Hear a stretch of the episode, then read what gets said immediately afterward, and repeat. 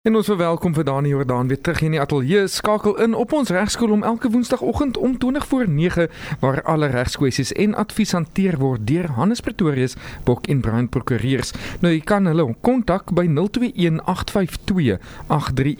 of gaan na hulle webtuiste helderberglaw.co.za. En soos ons ook vir elke week vir jou sê, jy moet net onthou dat Radio Helderberg of Hannes Pretorius, Bok en Brian Prokureurs nie aanspreeklik gehou kan word vir enige skade gelei wat voortspruit uit advies gegee in hierdie regskolom program nie. Elke saak moet op sy eie meriete hanteer word. Dani Jordaan, goeiemôre. Môre Dani, môre Lucio. Lekker om vir jou weer in die ateljee te hê na sulke lang naweke wat ons het. Nou, kyk, een ding is wat um, ek dink is 'n verskriklike en uiters belangrike feit dat ons ver oggend bietjie gesels oor onderhoud en so relevant. Onderhoud betaalbaar ten gunste van minderjarige kinders. So, eerste vraag om mee af te skop, wie is onderhoudspligtig en hoekom? Ja, Dani, dit is nogals iets wat baie op ons prokureur se tafels val as jy werk met familie ehm um, sake, egskeidings, onderhoud en daai tipe goed. En om daai vraag te beantwoord, moet mense teruggaan om te kyk wie kontak en hoe die kontak uitspeel en bereken is en bepaal is in terme van 'n egskeidingsbevel of as 'n kind nou buite die huwelik gebore is wat die onder die die ouerskapsplan sê.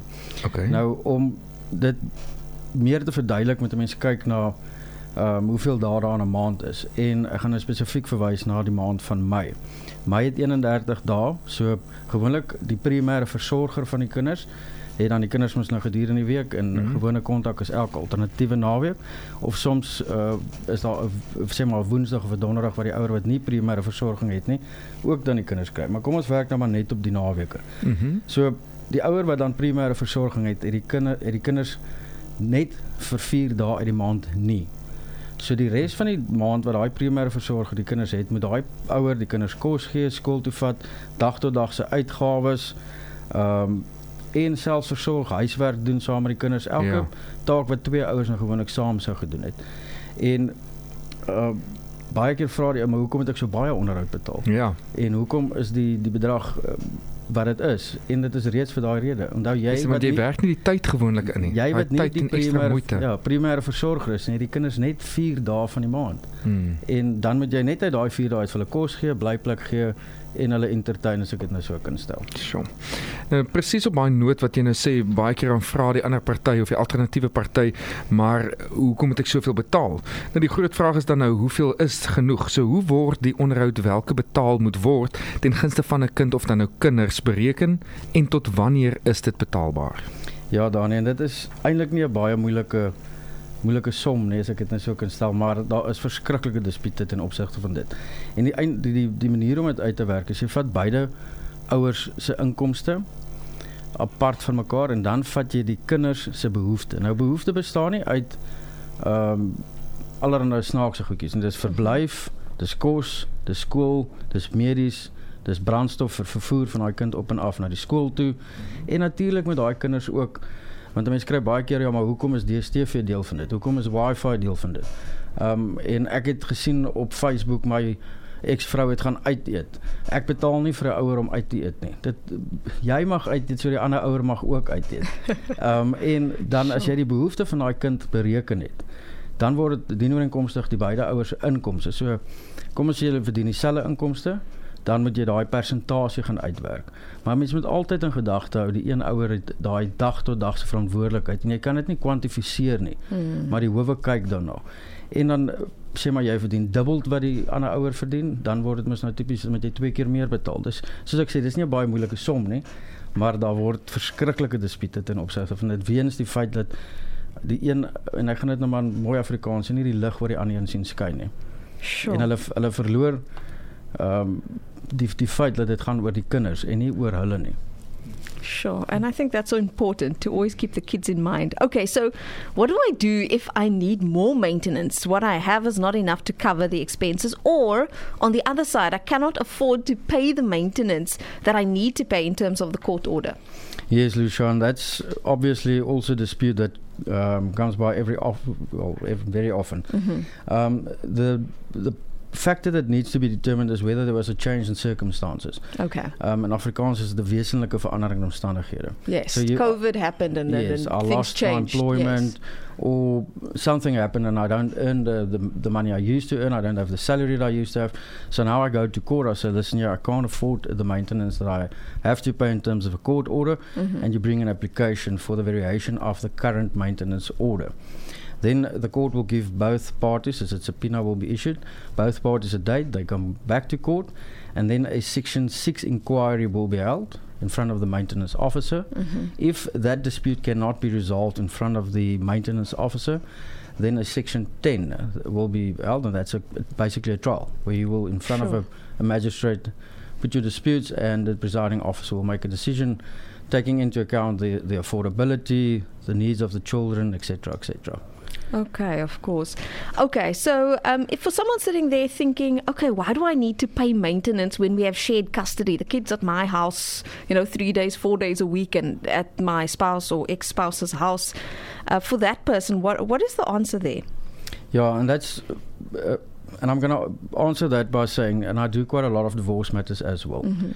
Now, I've realized that some people, a party to a divorce, sometimes disputes and contests the contact, and they say, "Listen, yeah, I want shared residency.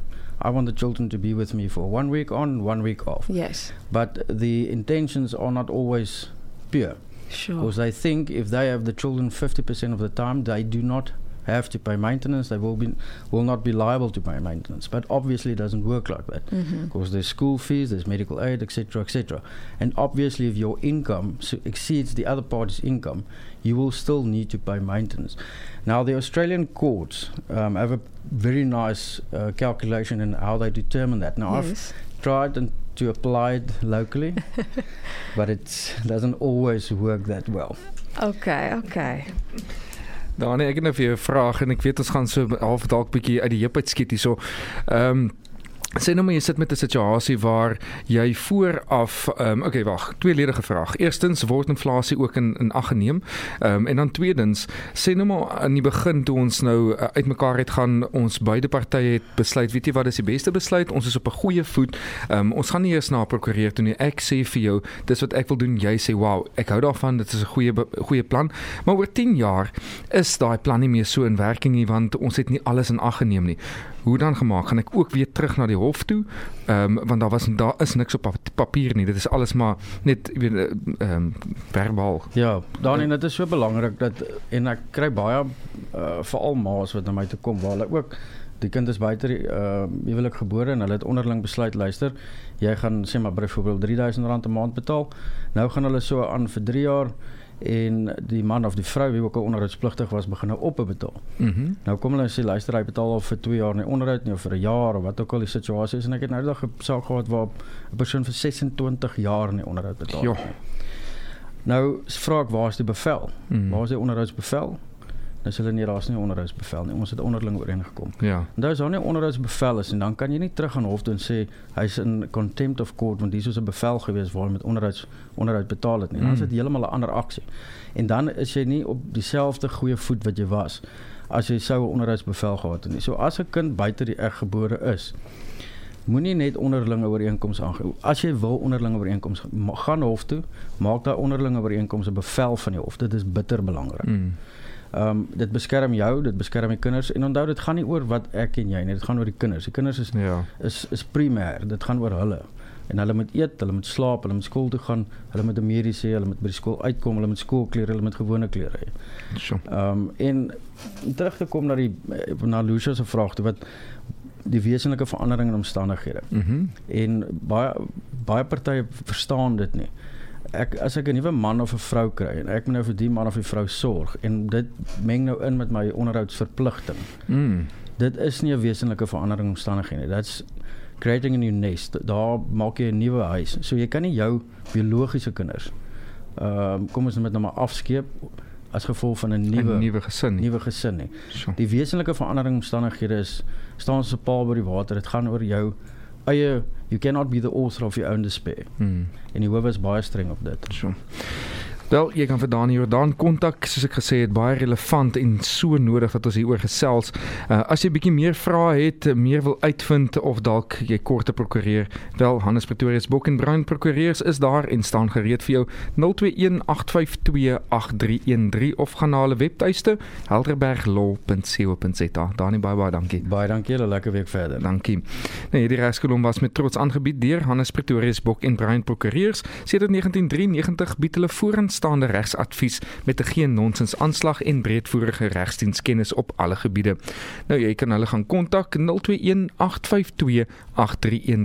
Jy moet net onthou dat Radio Helderberg of Hannes Pretorius Bok en Bruin prokureurs nie aanspreeklik gehou kan word vir enige skade gelei wat voortspruit uit advies gegee in hierdie regskolom program nie.